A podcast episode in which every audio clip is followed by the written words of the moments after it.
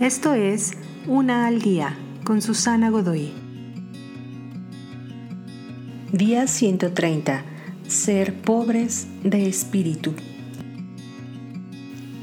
No solo estamos hablando de dinero aquí.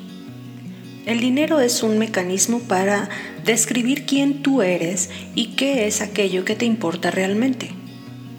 Pero no cubre tus necesidades de la manera en que imaginamos. Dios sí.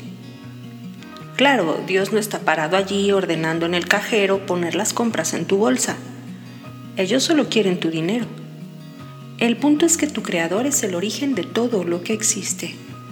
Montañas, edificios, personas, gobiernos, economías, dinero. No todos son pobres. Algunas personas en este mundo sin dinero están sufriendo, pero todos somos pobres en espíritu, nos demos cuenta o no. Todos necesitamos de la providencia del Creador. Y cómo tú manejes tu dinero generalmente es un indicador de qué tan consciente eres de esta verdad. Si tu necesidad por el Creador y tu confianza en su providencia te conduce a cómo ganas el dinero y cómo lo gastas, finalmente encontrarás fortuna no importa cuánto haya en tu cuenta bancaria.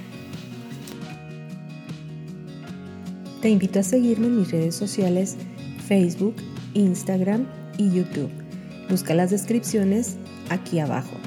También, si gustas apoyar este trabajo, encuentra el botón de donación vía PayPal que se encuentra en la descripción de este audio. Te espero.